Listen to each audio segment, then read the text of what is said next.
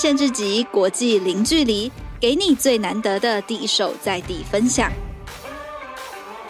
本集节目由加拿大驻台北贸易办事处合作推荐。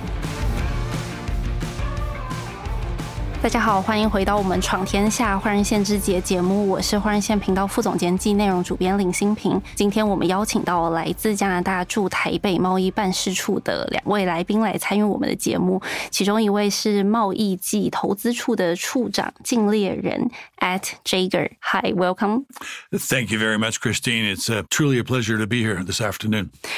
It's great to have you here today. 那另外一位呢，是我们资深商务经理陈嘉文 Venus。Venus 您好，主持人好，新平好，大家好。好，那在我们节目一开始的时候呢，因为今天我们节目其实要跟大家聊聊的，就是用三个关键字来带大家了解我们加拿大，就是他们是如何招募以及留住来自全球的顶尖人才。所以在节目一开始的时候，我们想要先请。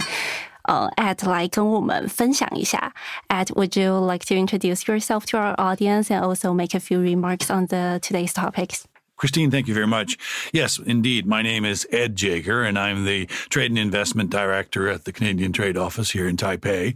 And I'm really pleased to be here because you've given me an opportunity to talk about why Taiwanese investors should be looking at Canada. And simply, I would uh, say one word really makes the difference, and that is talent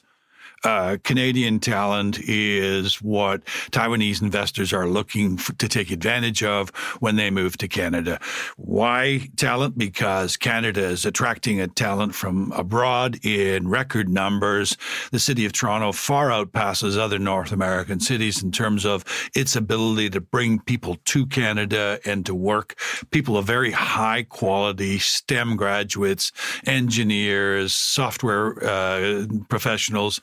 and we're not only bringing them in, but we're keeping them. We're enlarging our talent pool by immigration. Canada's always been a country welcoming immigra- immigrants, and we continue to do that. And it forms an important part of our talent pool. Um, when we bring students in, by we offer them work permits. Many of the students that come to study in Canada stay. Three out of ten take permanent residency within three to 10 years after arriving. Um, and we work really hard at making sure that all that talent that we're fostering in the universities and colleges in Canada are being made available to companies that are um, located in Canada. So we have a, a, a non government organization by name of Mitax, and Mitax makes uh, not only all the connections between companies and academics to provide the talent, but in fact can pay for half of the talent while they're uh, there. So it's really cost efficient way for uh, investors in Canada to gain really rich talent, and of course, but but we recognize that when investors are coming to Canada at the same time, they may need to bring talent from in this case, Taiwan. And so we have special designated channels that we can open up to get work permits and to make it really easy and efficient for investors to bring ta- uh, talent from Taiwan or other places to Canada to form this, the foundation of that investment. Um, and the bottom line is talent in Canada is affordable compared to, say, our neighbors to the south. Um, overall, studies have proven over and over again that um, engineers, software professionals, the sorts of STEM graduates that Taiwanese investors are looking to do their R and D in Canada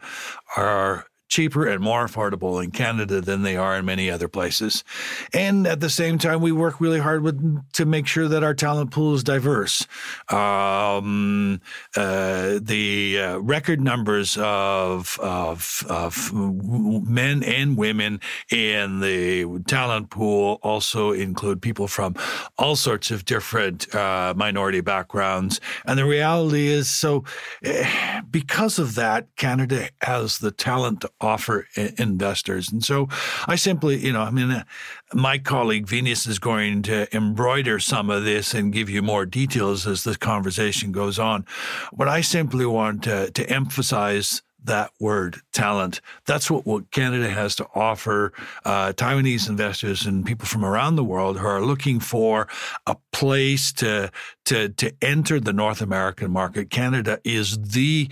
base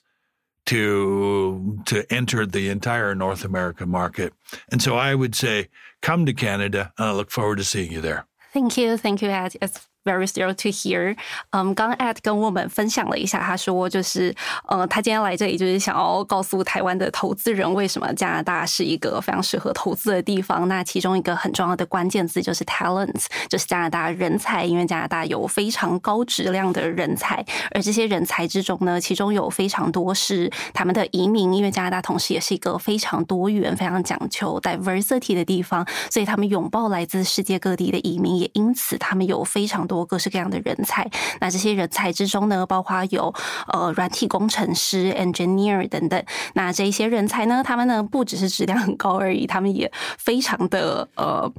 就是成本来说的话呢，他们其实跟其他世界很多地方比，并不是那么的高。也就是说，他们有很高的质量，但是它相对来说并不需要付出那么高的成本。而加拿大那边也是非常欢迎，就是台湾这里，就是台湾的企业、台湾的雇主把台湾的人才带到加拿大，因为他们也有一些相关针对全球人才的配套措施。那所有的细节呢，等一下会请 Venus 来跟我们详细的介绍。Venus，嘿，刚刚就是听了 Ad 有这么。丰富的介绍之后，我现在就要一个一个关键字来请教您了。呃，这三个关键字相信大家都很关心，我们就一一来为大家揭露。第一个关键字呢，其实是。叫做开放，就是说呢，加拿大其实，呃，相信大家也也明白，就是加拿大目前有非常多就是来自世界各地的移民，而且，呃，就我目前看到的资料，就是以我们的人口平均来计算的话，会发现其实加拿大核准的移民数量还是美国的三倍多。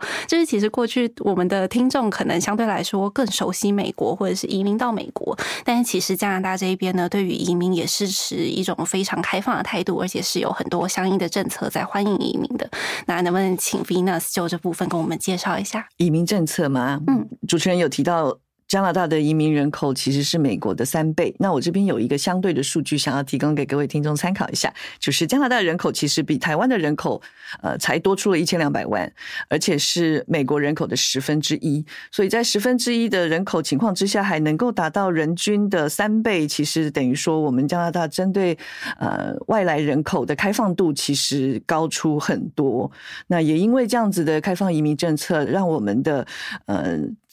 当我们在加拿大所流通的语言就已经有超过两百多种。那这种两百多种的语言下来呢，它的好处就是让在加拿大营运的公司有两百多个。不同语言，那这些会讲第二、第三外国语的人呢，等于说就是公司里面的超级业务，因为他可以帮公司把这些产品服务卖到全球讲这些语言的两百多多个不同的国家市场里面。那这个是我我们觉得，呃，针对这种开放的态度，对加拿大跟台湾一样以出口为导向的经济体来说，是一个很大的注意。那也是因为这样子的移民政策呢。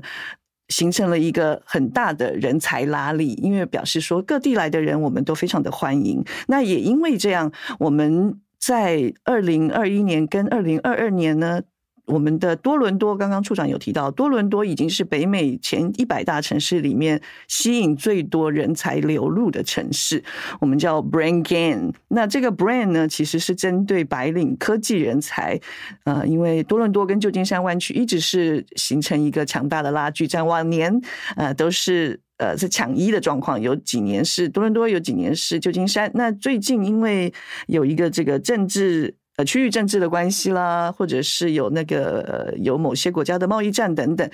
加拿大的城市们反而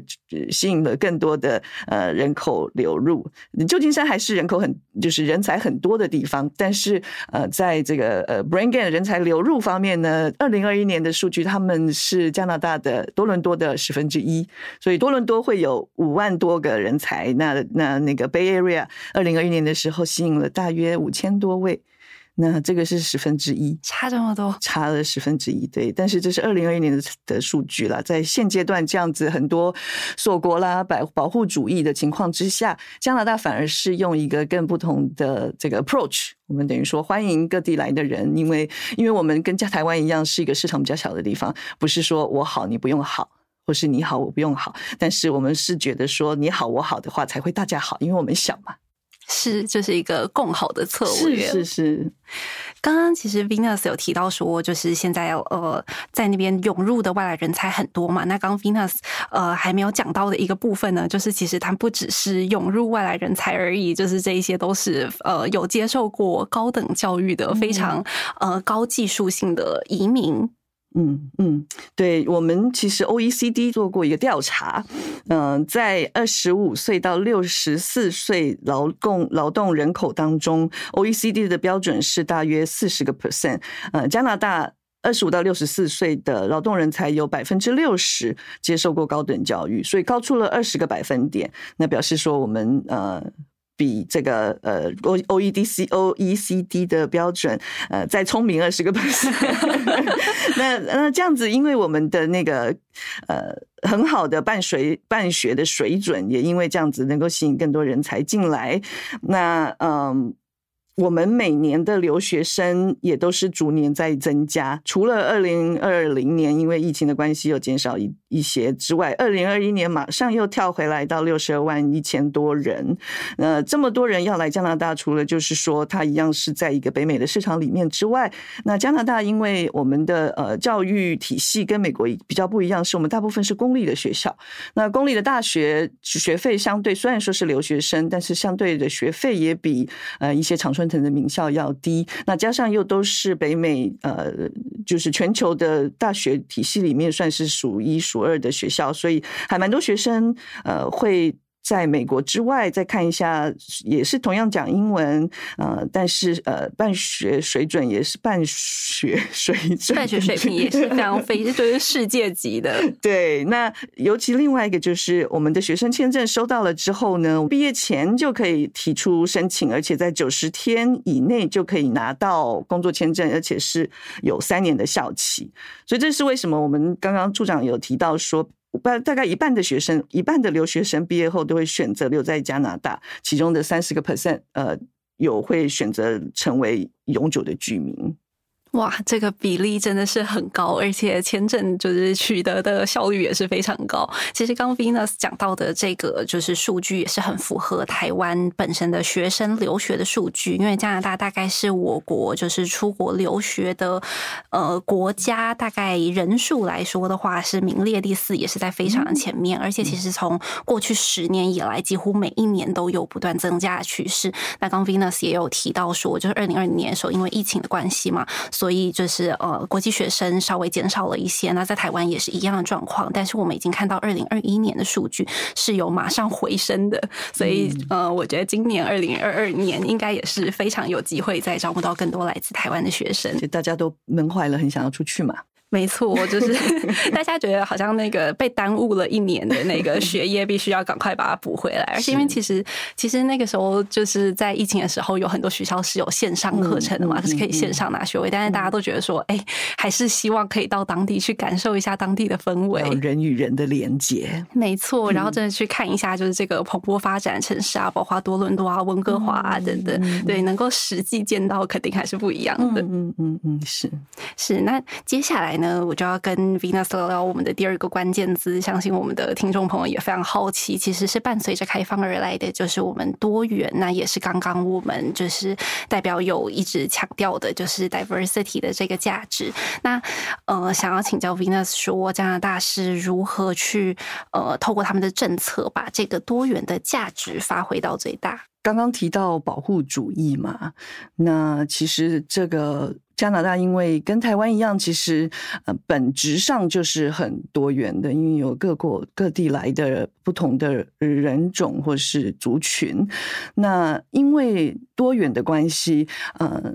刚刚提到。我们的移民人口很多，讲的语言有超过两百个以上。那像多伦，我们的第一大城多伦多这个地方，就有超过一半以上，甚至到六十个 percent 的呃多伦多的市民，其实是加拿大境外出生的。那另外一个比较的数据就是美国的纽约大苹果，他们的呃虽然是大熔炉，但他们在呃美国境外出生的人口比例还不到百分之四十，所以多元其实是一个加拿大的呃基因。那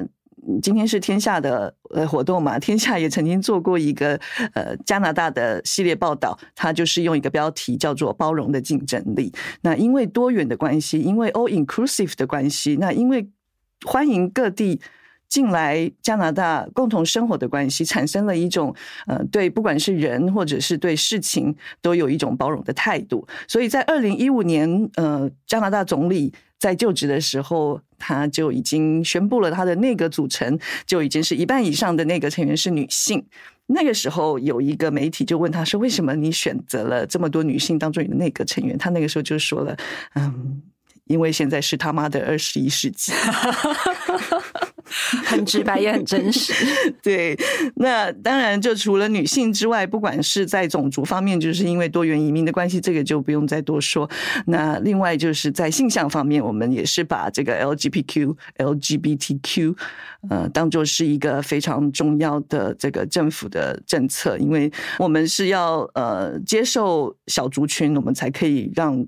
大大众共好，所以不管是在内阁成员啦，或者是政府机构、私人机构，其实我们都会鼓励，呃，而且是呃，在我们的基因里面都会要欢迎这样子不同价值、不同族群的人来共同加入。那尤其是我们今天讲的是 talent，我们今天要讲的人才。那因为女性本来就是在长久以来一直是认为是呃母性的母系的角色，嗯，那常常嗯。女性朋友们在呃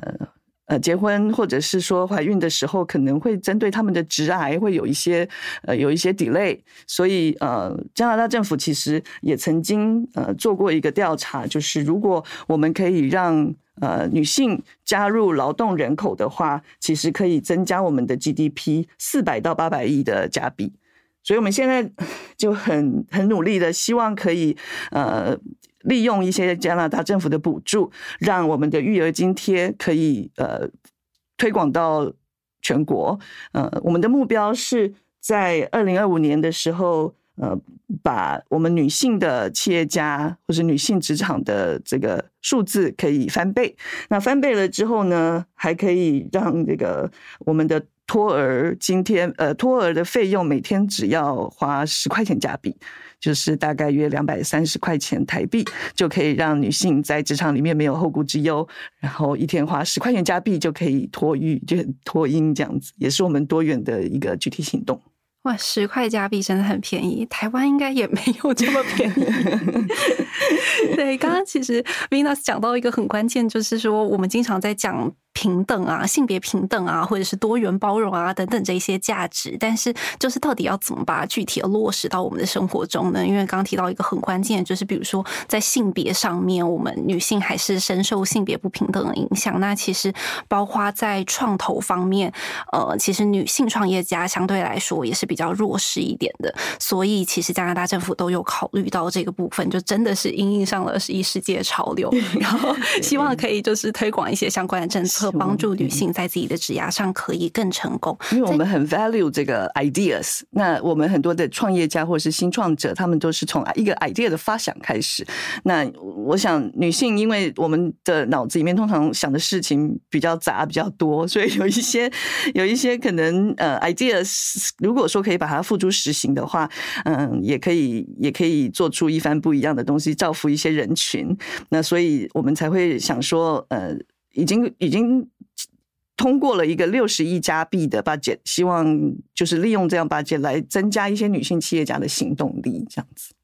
是 Venus 刚提到创业这个部分，也想要请 Venus 分享一下，就是加拿大在哎，其实这这样有一点透露了我们后边要讲的第三个关键词，其实就是创新了。嗯嗯、对，那刚好 Venus 讲到了就是创业这一块，想要请 Venus 也分享一下，说加拿大现在有没有什么针对创业者的政策？嗯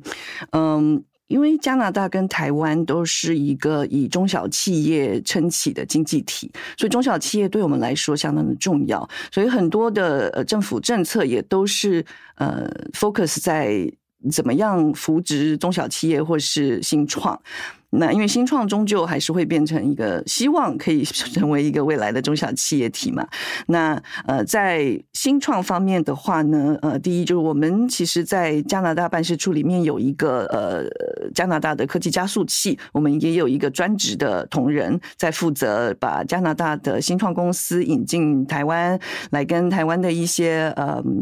呃 manufacturer 来合作，让他们。呃，能够把他们的 idea 商业化，然后又可以又可以借助台湾比较强的制造形象能力，让他们把呃产品或者是 idea 呃发展到亚太地区来，这样这是其中的一个方式。那另外一个反过来呢，台湾的新创跟台湾的人才，如果说他们嗯对于呃北美市场有兴趣的话，加拿大也有一个呃移民政策叫做 Startup Visa Program，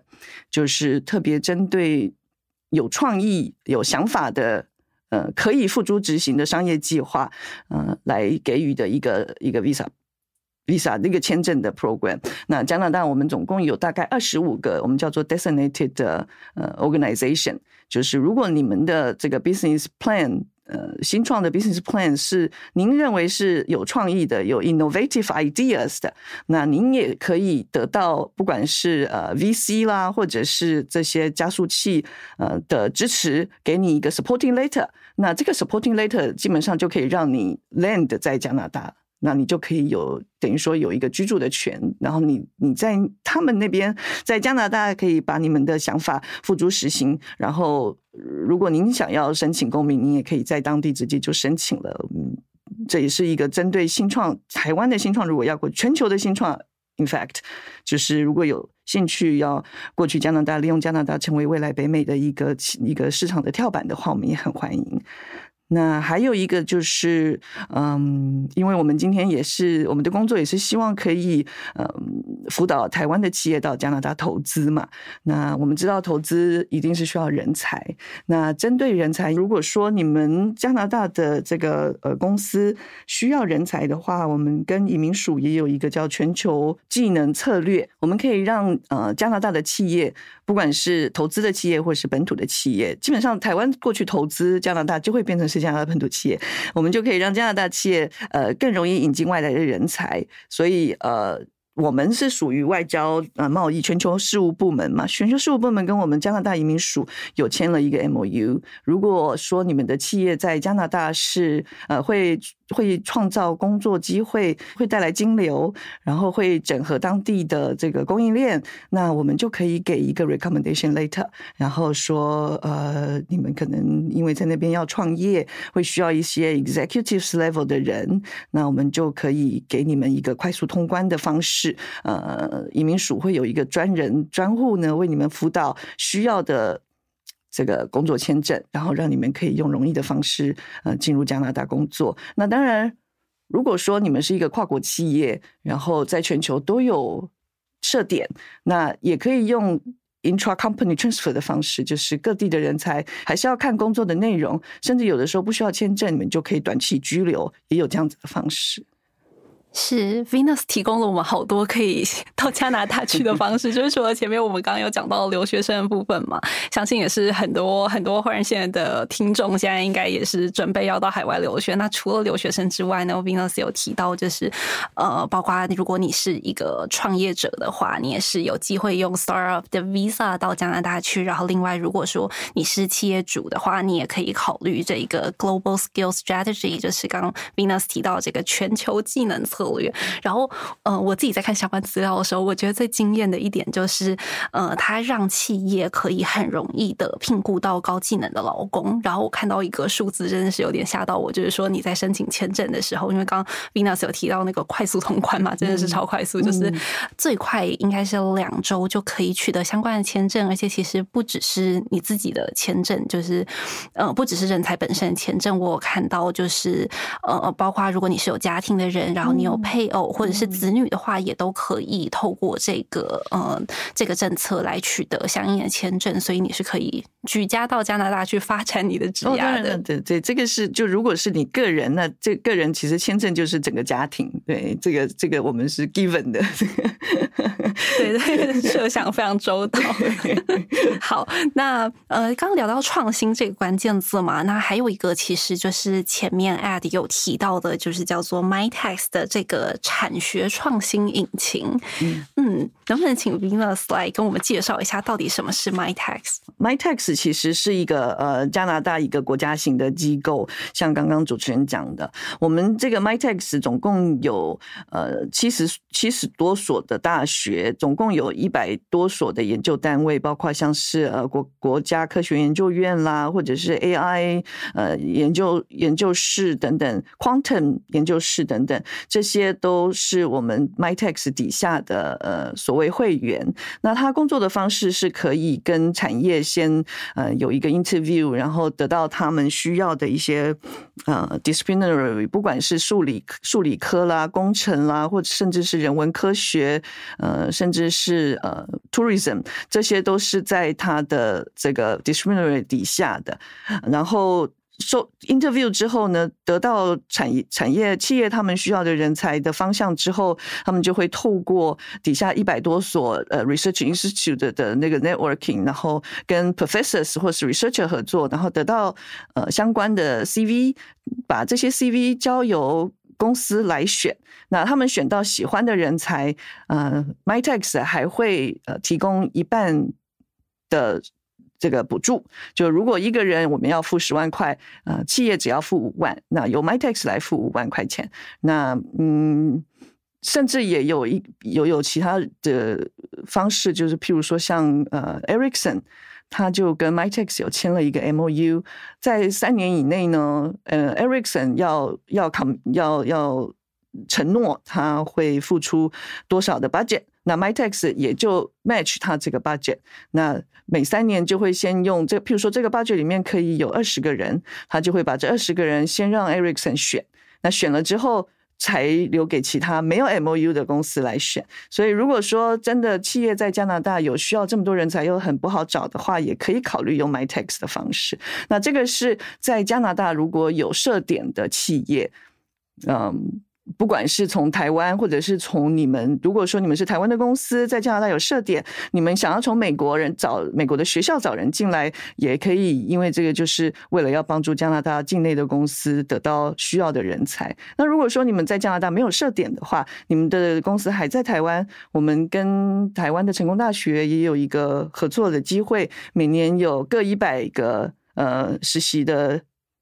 机会可以互相，就台湾这边成功大学有合作的呢，可以一百个过去；加拿大那边的各大学有一百个人可以进来，透过成功大学的这个新创的机构，可以到我们台湾的其他公司来来做实习。那只是说，如果在加拿大是有设点的话，你们的机会跟 budget 补助就会更多。是，真的是企业的福音啊！刚刚 Venus 也提到这个跟成大计划，就是所以其实，在台湾的朋友们不要觉得说这跟你很远，其实像比如说跟成大这个合。做啊，它就是真的是促进双边的，包括产业还有学术之间的交流。然后，呃，它的细节就是，据我了解了一下，就是不管你是大学生，然后硕士生，还是博士生，甚至如果你是博士后，都有机会透过 MyText 这样这个计划到加拿大那边去的呃企业去交流。然后时间呢，从三个月到半年之间不等。然后也是有一些相应的 funding，最高可以到。大概三十五万台币是吗？呃，最高总就是 fifty fifty one percent，嗯，对，就是一万块钱的话，我们可以出五千一最高。哦，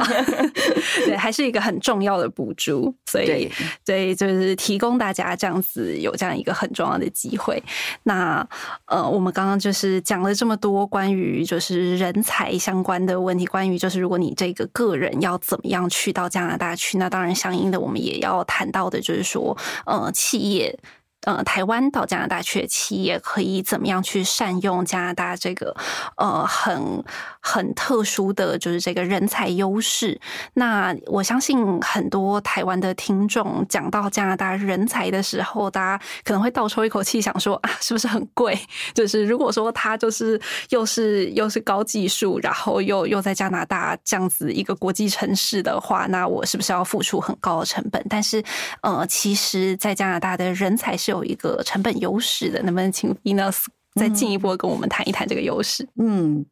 嗯，其实呃。如如果说整个企业想要投资的话，要是那种劳力密集的呃公司，呃，在北美的三个 NAFTA 的。国家来比较的话，当然美国跟加拿大是没有办法跟墨西哥比的啦。那但是说，如果我们要看的是比较嗯，自动化的流程比较多的 automation 比较高的 engineer 呃 high skill worker 比较多的的话，那可能呃我们就要来看看美加地区。那美加地区因为呃软体或是嗯硬体的 engineering 呃的的这个教育水水平也稍微高了一点，那。但是像刚刚说的，就像西雅图、旧金山跟多伦多来比较的话，因为加拿大是一个呃社会福利也比较呃健全的地方，因为我们的教育刚刚说到也大部分是公立的，所以教教育的成本其实是政府来。付出的。那另外就是我们的健保体系跟台湾一样，也是政府在在在付出，所以我们的这个不管是 health insurance 啦，或者是 education，基本上就已经比美国几个城市，甚至整个美国都已经是便宜。那呃，我们有做过 CBRE 的。调查我们的人事成本，以一个那个 engineer software engineer 来看的话，嗯，大概多伦多跟旧金山比起来会是便宜大概三十个 percent。那如果是呃呃制造业的营运成本，KPMG 有做过调查，大概比美国再便宜三十五个 percent。那这个是这个在人才方面，等于说你一样的人才，虽然说在加拿大付的薪水比较少，但是因为社会福利结构去 support 的关系，所以人才也会愿意到加拿大来。那再加上呃，针对呃资方就是企业的角度来看，因为加拿大是 G7 国家里面，我们的创新或是 R&D 的补助是最优惠的，嗯，所以。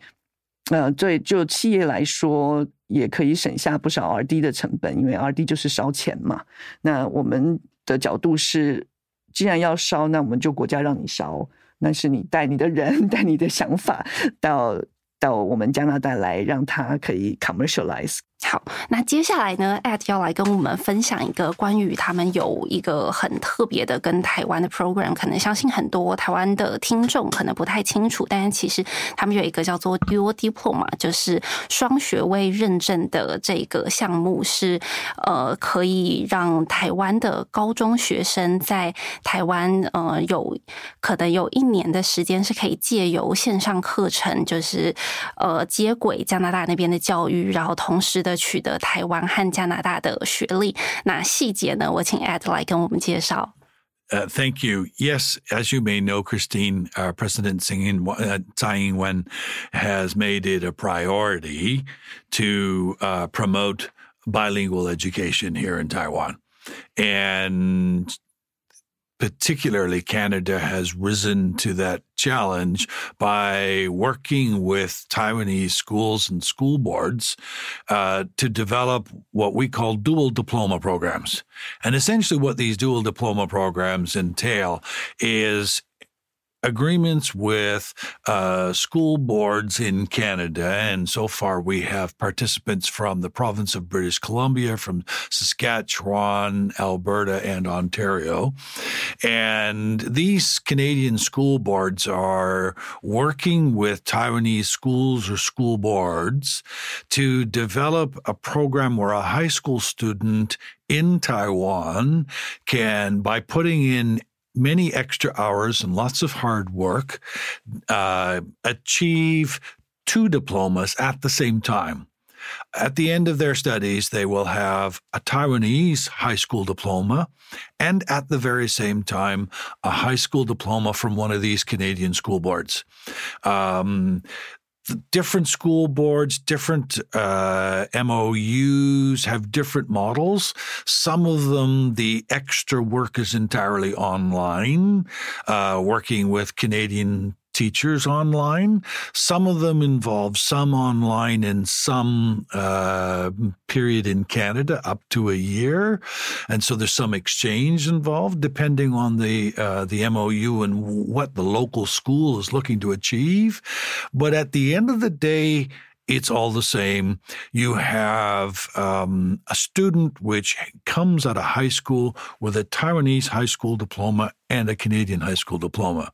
The benefits of that are manifold, but first of all, it gives them great opportunity to practice and enhance their English capacity.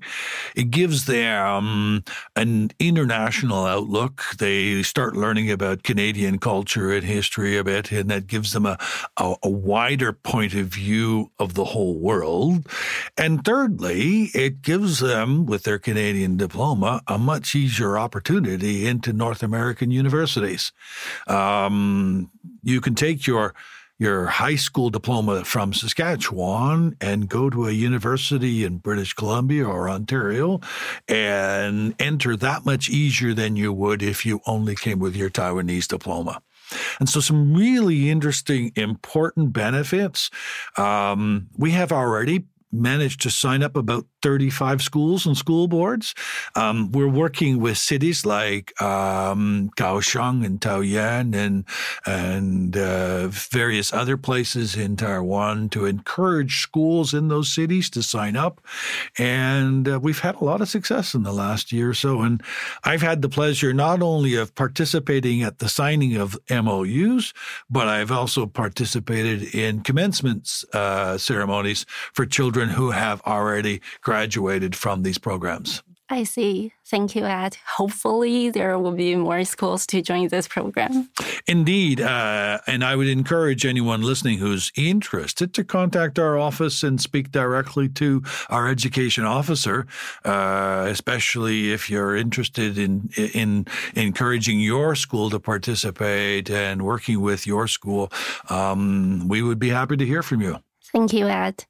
嗯，at 刚刚跟我们介绍了这个项目，就是这个 Dual Diploma 双学位认证项目。那它其实跟我们现在台湾正在推的双语教育也是非常相合的。因为刚刚 at 也跟我们提到了，呃，这个项目它的一些优点，包括说，当台湾学生可以接收到加拿大这里的呃高中教育的时候，它是可以增进他的英文能力，然后对于他的国际观、国际视野是会有很大的拓展跟帮助。然后在这个 program 里面当然就是课程上面，呃，因为学习了加拿大课程，所以也会了解加拿大那边的历史啊、文化等等。而在拥有了这样子优势，而且取得了双学位的情况之下呢，也是很有机会进入到加拿大的顶尖大学。那当然就是因为这个 program 它就是不同学校，还有就是加拿大那边不同地区，其实详细的施行细则以及他们的架构都不太一样，所以还是因每个学校而异。那目前呢，台湾这边是。已经有三十五所高中跟加拿大这边有签订了这样子的一个呃协议，所以说呢，就是已经有来自就是包括高雄啊、桃园的这些学校是可以学生可以参与这样子一个非常有意义的 program，大家可以直接联系办事处，就是只要你有兴趣就直接联系他们。刚刚提到就是加拿大不管是在人才上面优势，还是就业市场方面优势，就是反复的 Venus 一直提到一个很重要的关键字，就是说他们的高等教育真的是做的非常好，我这边也不妨就呃提供我们读者几所就是加拿大非常知名的大学，就比如说加拿大有多伦多大学嘛，然后有 British Columbia，有 McGill，有 McMaster，有 Montreal，对，Venus 可以随时补充，对，就是这里有非常多非常顶尖的国际学府。那同时之间呢，它其实呃大家也不要觉得说我就是要上大学了，或者是我要念研究所了，我才可以就是接受加拿大教育。刚刚有提到，刚刚提到几个加拿大知名的大学，但就是像 UBC 啦、多伦多大学啦、McGill、McMaster 这些等等。但是有一所大学我们一定要提的，就是 University of Waterloo 滑铁卢大学，其实是在全球这个 STEM University 里面算是数一数二的。呃，就是那个 Computer Science 啦，呃，Quantum 呃，Quantum Computing 等等。因为嗯。美国有一个戏谷，现在在 Waterloo 那边已经有一个叫做 Quantum Valley 的地方了，因为他们就是因为是 Quantum Valley 的关系，所以除了这个 Quantum 呃这个这个研究院之外，滑铁卢大学里面还有一个 IQC，就是现在像红海非常呃希望可以达到的那个离子井的实验室，它在滑铁卢大学也有一个。哇，这个真的太专业了。嗯，这个有点专业。不过，如果说台湾这边，呃，因为因为 quantum 跟 semiconductor 是相辅相成，尤其呃半导体产业在台湾也是非常重要的。那台积电也开始投入这个量子计算，所以如果说未来在这个 semiconductor，呃，或者 double E 有兴趣想要再深入研究 quantum 的话，我们也欢迎您到加拿大来。那不管是滑铁卢，或者是多伦多，或是刚刚主持人提到的 UBC，还有 Calgary。呃，University 其实也都是在 Quantum 上面有一个著名的这个 Labs，跟我们的 AI 一样，这个 AI 的教父也是在多伦多嘛。那那个魁北克那边有一个 Mila，那那个 Alberta 也有一个 AI Lab，所以现在这些 AI 啦、Quantum 啦。EV 啦，如果说听众们有兴趣的话，也欢迎看看加拿大呃的学校，或者是有一些产业，然后可以利用我们加拿大的一些 Co-op 实习 program。或者是如果你是学士的话，是大学生，就是有一个 co-op program 可以直接到加拿大企业里面去实习。那如果是学士后、硕士、博士或者是博士后的研究，也可以跟教授一起来使用 MyTax 的 program，鼓励台湾的企业或是加拿大企业使用 MyTax program 来增加一些在国际公司企业里面去实习的机会。是加拿大对于高科技人才需求这一点，其实跟台湾的人才特性还蛮相合的，因为我们其实是有很多相应的。硬体方面的人才，嗯、那但是大家也不要觉得说，如果我不是念理工相关的科系，好像我就不能过去了。其实没有的，就是呃，根据我们最新读到的一个 Randstad 它的统呃研究统计显示呢，就是目前呃在加拿大那边的人才短缺的相关的一些职缺呢，其实并不只限于科技产业，也包括就是 Key Accounts Manager 啊，或者是呃。护理人员啊，或者是建筑方面的工程师啊，行销人员、人资人员方面，就是其实都是有需求的，所以大家可以透过刚刚就是 Venus 向大家介绍的各种渠道，探索自己在加拿大的机会。因为加拿大是一个很大的国家，那我们所有的人口都是大部分的人口都是集中在靠近美国这个南部的地方，那跟台湾面对的问题也是一样的，就是呃城市会慢慢的呃老化，然后人口会增加，那增加。的时候呢，我们就必须要扩充我们的城市范围。那在这个扩充城市范围的时候呢，就会需要很多的 infrastructure，就会需要很多的建筑，然后就会有导入有一些是呃人文科学、社会学的一些人才的需求、城市设计的需求等等。那这些都是呃，不管是在都市更新或是都市扩建这方面，也是很需要的人才，跟台湾其实很类似的。嗯，如果说。各位听众有兴趣的话，也可以呃多多考虑。北美不是只有美国，大中华市场也不是只有中国。那我们也希望。外地的人或是国外的朋友可以呃看到台湾，那我们跟台湾吸取了台湾的这个养分之后，我们可以进军整个亚太市场。那我们同样的也希望呃台湾的听众、台湾的朋友在看北美的时候，可以除了美国之外，考虑第二个选项，也就是我们的加拿大。那来吸收加拿大多元文化的这个这个开放的主义之后呢，我们拥有同时台湾跟加拿大的这个背景。在北美，我们可以所向无敌。欢迎大家来加拿大。